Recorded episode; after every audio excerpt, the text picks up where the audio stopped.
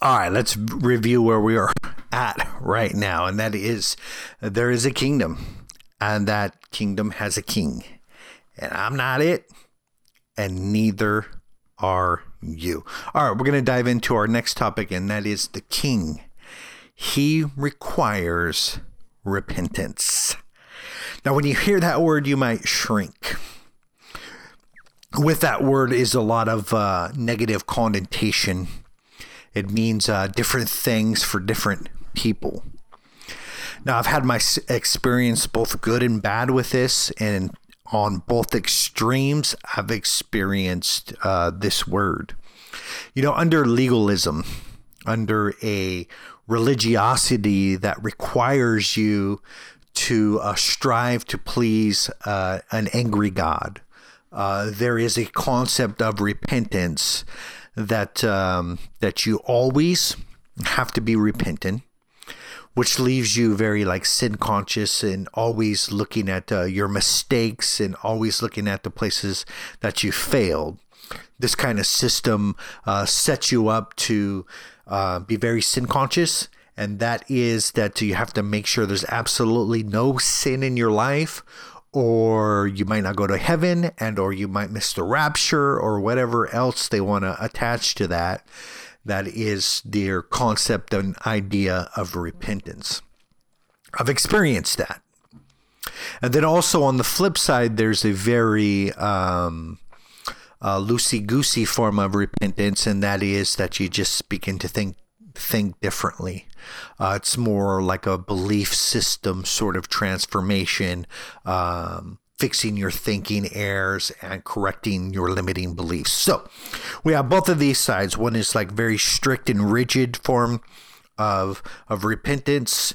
I've experienced that, and then the more loose side of repentance about um, transforming your mindset and your belief systems, and it doesn't really uh, say anything about the heart.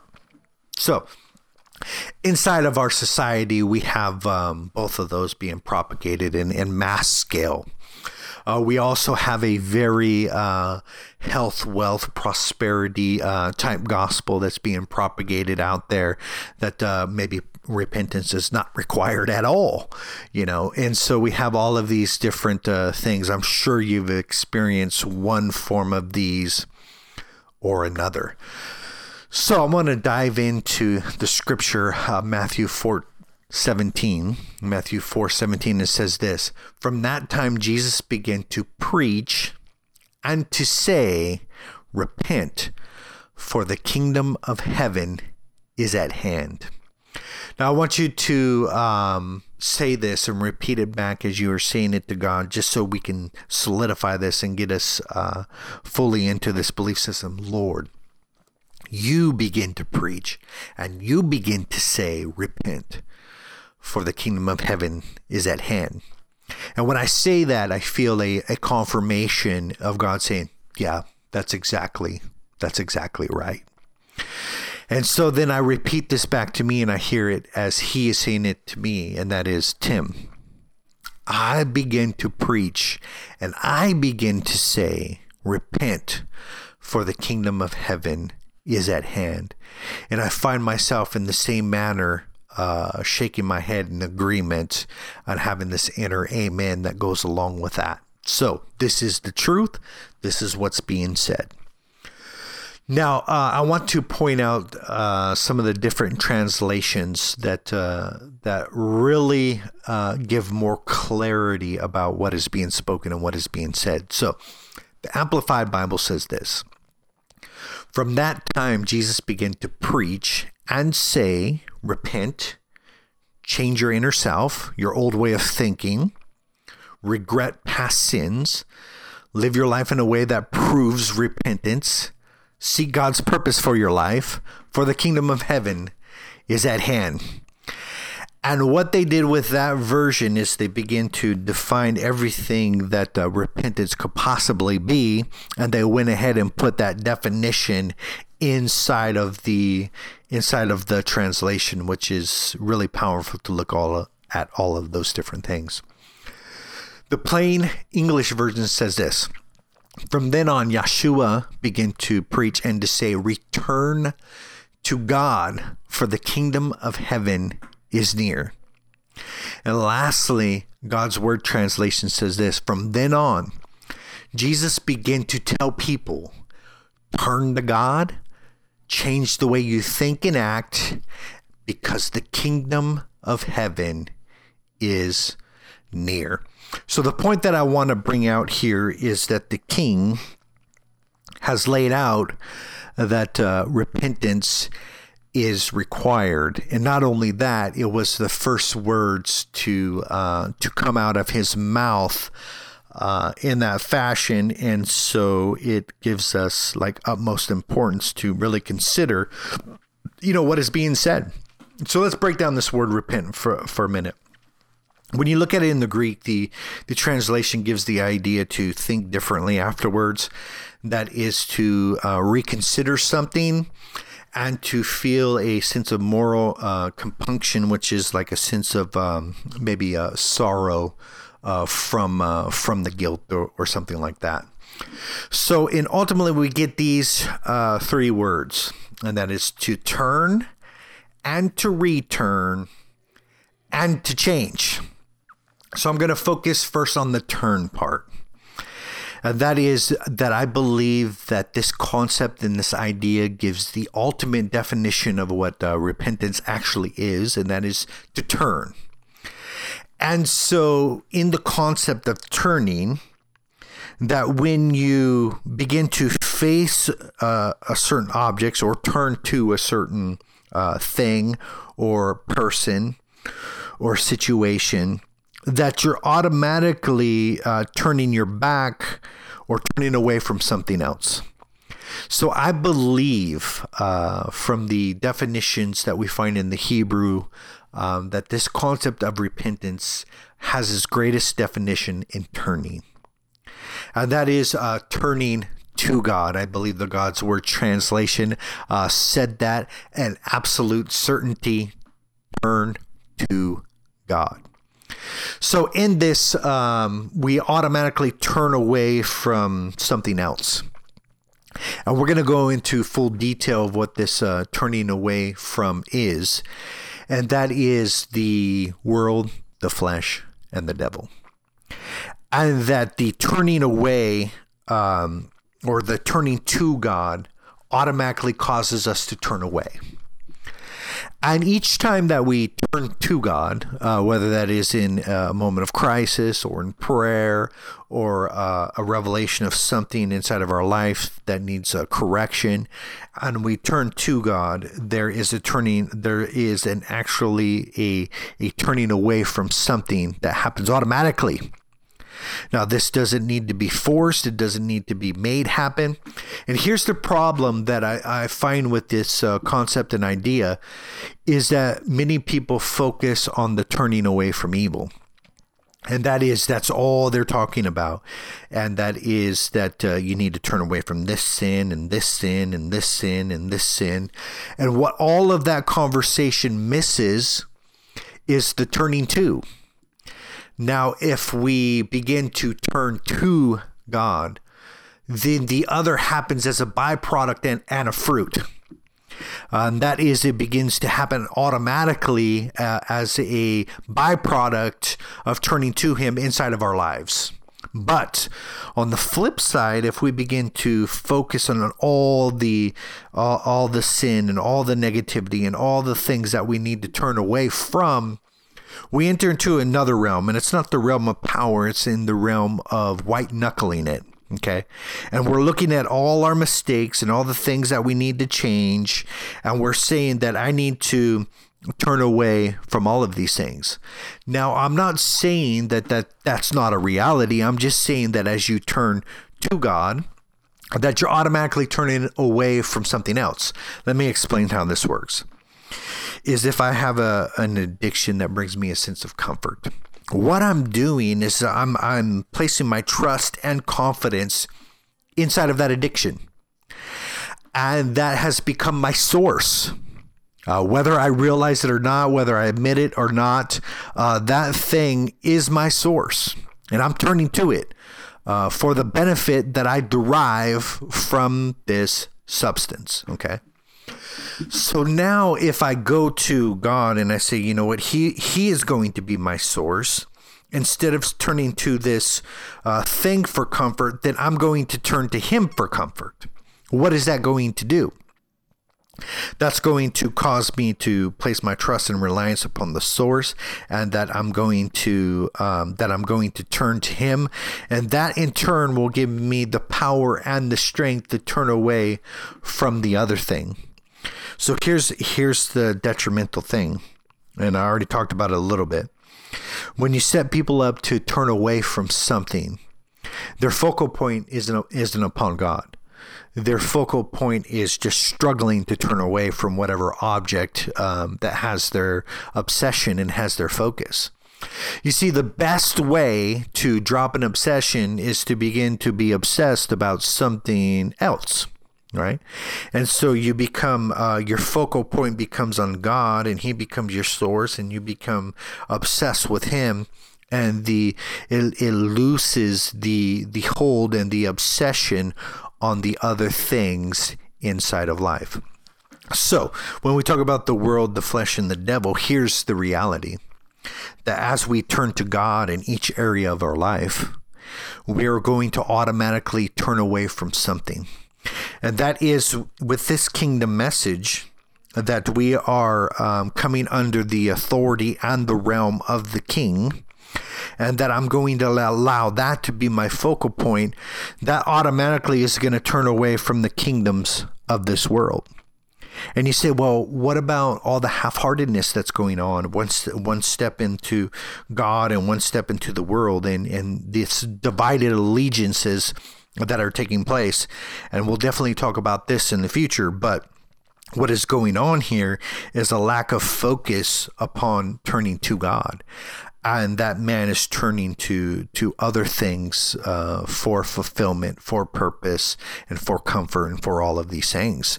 And so, if if the focus shifts to turning to God, those things will begin to drop off, and that's just the way that the that the kingdom operates and that the kingdom works. So, as I turn to uh, God, what I also turn away from is not only the world and the uh, devil, but the flesh. And that is this uh, where self is the sinner. And that self is enthroned, and that I'm selfish and I'm just seeking uh, that I am uh, that I'm fed, that I'm clothed, and that I'm protected, and that you know that I have uh, um, the Maslow's hierarchy of human needs, and I'm just looking at myself um, in that situation. When I turn to God, I'm also uh, turning away from the South. All right, so the next definition is to return. And I find this to be a, a powerful, powerful statement because I think about Adam and I think about the kingdom and the authority and everything that was given to him, and uh, he was supposed to have dominion, uh, subdue the earth, and all of these different things. So when I think of the concept of returning, I think of coming back to God's original intent. I see focusing on um, what God uh, originally intended and allow that to be my focal point so I return back to God's will God's purpose and God's attention for my life. And that is a powerful concept of returning. And then lastly is change. This is a this word comes from the word uh, metamorphosis, and as we know, the the caterpillar and the butterfly and the process of of transformation and all of these things. When we think of repent in that fashion, is that you know we we make a decision that is uh, an immediate metamorphosis. I mean, it, uh, you know, we are born from above and, and, transformation begins to happen in our thoughts and our belief system. I thought that, uh, you know, I was going to get satisfaction from the world and its systems and all these different things, but I'm withdrawing that thought and I'm placing my trust inside of the kingdom of God and that I'm going to turn to Him and I'm going not going to turn to those things. That is the immediate metamorphosis. But then it, it fleshes out in the transformation that begins to happen inside of our lives that that initial uh, repentance becomes a powerful reality of shedding and dropping off the things that uh, that are unhealthy and that are detrimental for us. So what are the passages that support this idea? Acts 17:30 says this truly these times of ignorance God overlooked but now commands all men everywhere to repent. Whoo! Read that back. It says, God, we're saying it to you. Truly, Tim, these times I once overlooked, but now I command all men everywhere to repent. Sit with that for a bit. Acts 26 20 first to those in Damascus and Jerusalem, and then to everyone in the region of Judea. I, and then to the Gentiles, I declared that they should repent and that they should turn to God and that they should perform deeds worthy of their repentance. So this I want you to grab hold of because you know we often have the idea that um, you know Jesus taught something else, but this is um, Paul mirroring everything that we're talking about here, and that his message was, and the things that he declared, was that people should repent, number one, and that they should turn to God, number two, and that they should do uh, deeds, that is, like works and actions and behaviors that are worthy of that repentance and of that change. And that is a, a powerful message um, that has been totally lost and forsaken in this name it and claim it, blab it and grab it sort of society. So, what does this say about God? Uh, it says to me that uh, repentance is paramount and repentance is required and we are talking about uh, uh, entrance into God's realm and placing ourselves under His authority and under His domain, sway, and influence. And this is a fundamental kingdom principle. God wants us to turn to Him. Now, not because that he has this need within himself that, you know, I really have this need that they need to turn to me. No what the idea is is that I see the pain, I see what you're doing to yourself by turning to the world, and you think that uh, that the systems of the world, which we'll go into greater detail uh, soon, you think that they're going to bring you the happiness and the satisfaction that you want, and they're empty. And God knows that the answer uh, to that is turning to Him.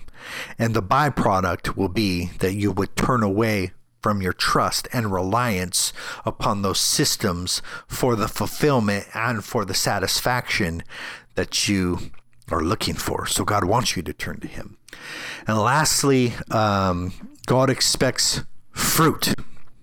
God expects fruit and that is that um, you know if you turn to him and if you really turn to him then these allegiances and these sources and these places where you place your trust in the past uh, are naturally going to begin to fall off. And he thoroughly expects for that to happen.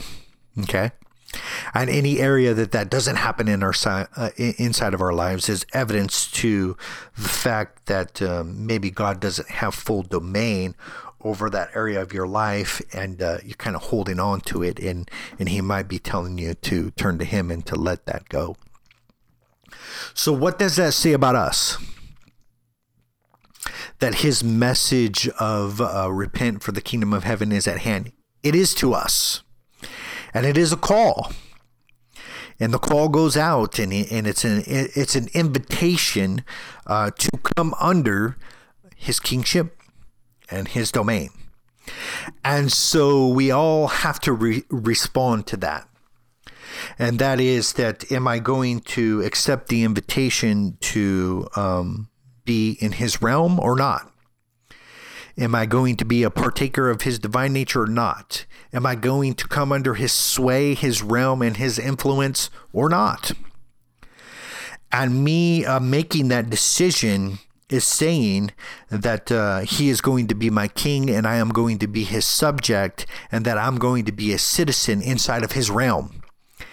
And so the message is to us, and not only that, but our response is required. Okay. So, what is the application? I already talked about these three repentance, uh, turn to God, and perform deeds worthy of that repentance. Uh, seeing that the decision that you made was not to escape hell and go to heaven, the decision you made was to pledge allegiance to the king and to allow his uh, realm to begin to influence your heart. And so that is the ultimate uh, application of what we're talking about. So let's uh, let's talk about this for a minute. What misconceptions does this all clear up? The number one misconception I touched on it just for a second is that Paul preached some kind of different gospel, right? And we see Jesus um, starting his ministry saying, Repent, for the kingdom of heaven is at hand. And then we see in the book of Acts that um, that Paul's message that he declared that that men should repent, turn to God, perform deeds worthy of repentance. And we don't see a different sort of uh, gospel or message uh, being proclaimed what we have today is um, belief being watered down to mere mental assent. And that is if you give a head nod to certain uh, creeds, or you give a, a, head nod to a certain prayer, or if you say, you know, will you accept Jesus Christ as your Savior? And um, all of that communication is very watered down.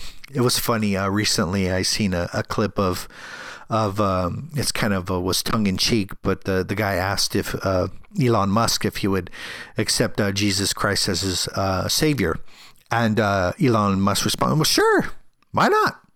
You know, and so that kind of uh, attitude of, of of the message, it doesn't. Um, it doesn't display what is actually uh, taking place.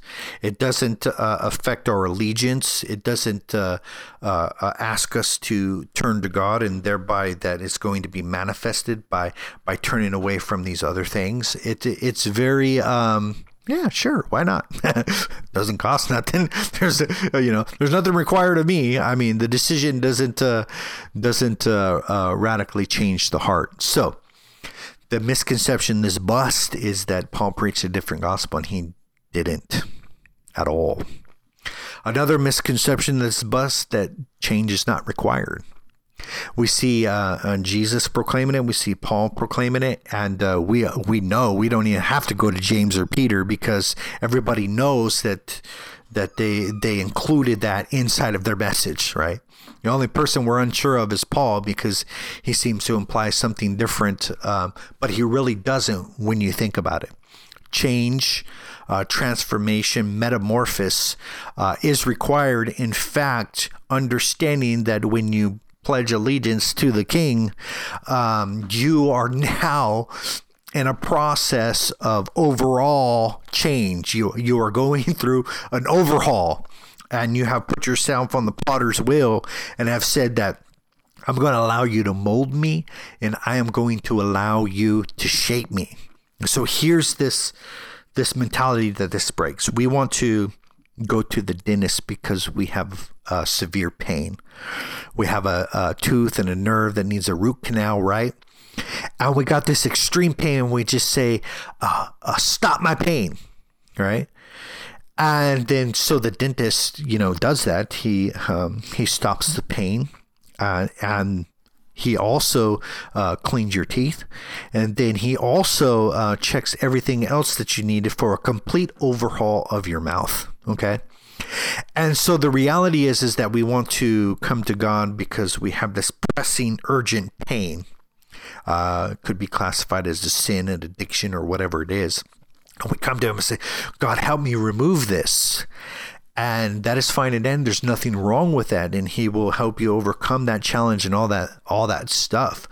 But what happens a lot of times is, you know, after the pain is gone, we get comfortable. And that is we don't understand that the dentist is is uh, going to give us a complete overhaul that we entered the process of metamorphosis by that decision, and it dealt some dealt with some major issues right at the beginning, right? A complete transformation and all that stuff. But not only that is that we are going to engage inside of this overhaul that uh, God is going to begin to be king inside of our lives, and He is going to begin to reign, and His sway and influence is going to go to every single area of our life. He's not interested in just removing one single pain. So, uh, another misconception this bust is that um, the false ideas of repentance. And I want to mention them here so we can bust them we talked about that it's turning and returning and it's the process engaging in the process of metamorphosis right so that is not it, it's not being sorry sorry is good. I mean it's okay. I mean i'd feel um, it's better than nothing you know? Woe to the man who does mean things to people and doesn't feel any sort of sorrow or feeling sorry for it right? But the reality is is that people can feel sorry for all kinds of different reasons. They can feel sorry that they got caught. They can feel sorry for uh, the prison sentence that they're going to have to do. They're going to feel sorry for their uh, for their wife um, uh, issuing uh, the divorce. Right? You can feel sorry for all kinds of reasons, and usually uh, it's connected to the pain and the consequences of actions. And so it's not that's not enough. Uh, it's also not a promise to change. but like, man, they really changed. Why? Because they made a declaration or a promise to change. And what that negates is the actual track record that follows. You see, the only thing you know about a person is their track record. And they can say all kinds of different things. That doesn't mean uh, that it's actually affected uh, their heart and that change is actually really going to happen. So it's not a promise to change. Um, the next is a simple confession. People confess uh, for all kinds of reasons. Uh, some people confess just to relieve their own conscience so another person knows so they can get it off of their chest. And it's very a self centered approach. It has nothing to do with uh, true uh, turning to God or any form of true metamorphosis. It's just an act to get this off of my mind and off of my conscience, and I'm going to unload it upon somebody else. And the next one is just reformation only. You know, I've seen a lot of people uh, change in the sense of like dropping a habit because of the pain that it's caused them, right? That the the pleasure has worn off, and now their their addiction is really painful, and they begin to um, a shift begins to happen. They say, you know what, I'm I'm going to change my behavior, so they stop using, right? And they're just as miserable, just as hateful, just as they're all the person that they used to be. It's just they no longer use the substance. And that is that this metamorphosis that we're talking about, this change transformation, is just not behavior only. You know, many people could stop certain acts and behaviors for all kinds of different reasons. That doesn't mean that they're turning to God. And it doesn't mean that they've engaged in the process of metamorphosis. Okay. Uh, another one is uh, walking down to the altar or saying a prayer. These kind of go together, or raising your hand when when the call is given. Now, just because you walk down, or just because you raise a hand, or just because you say a prayer, doesn't mean that you're actually turning to God. You know, those are outward behaviors, um, but only uh, a track record will tell uh, if you've actually um, made the decision to actually turn to Him and to pledge allegiance to His kingdom and come under His sway and under His influence. All right, that is all I got. Peace.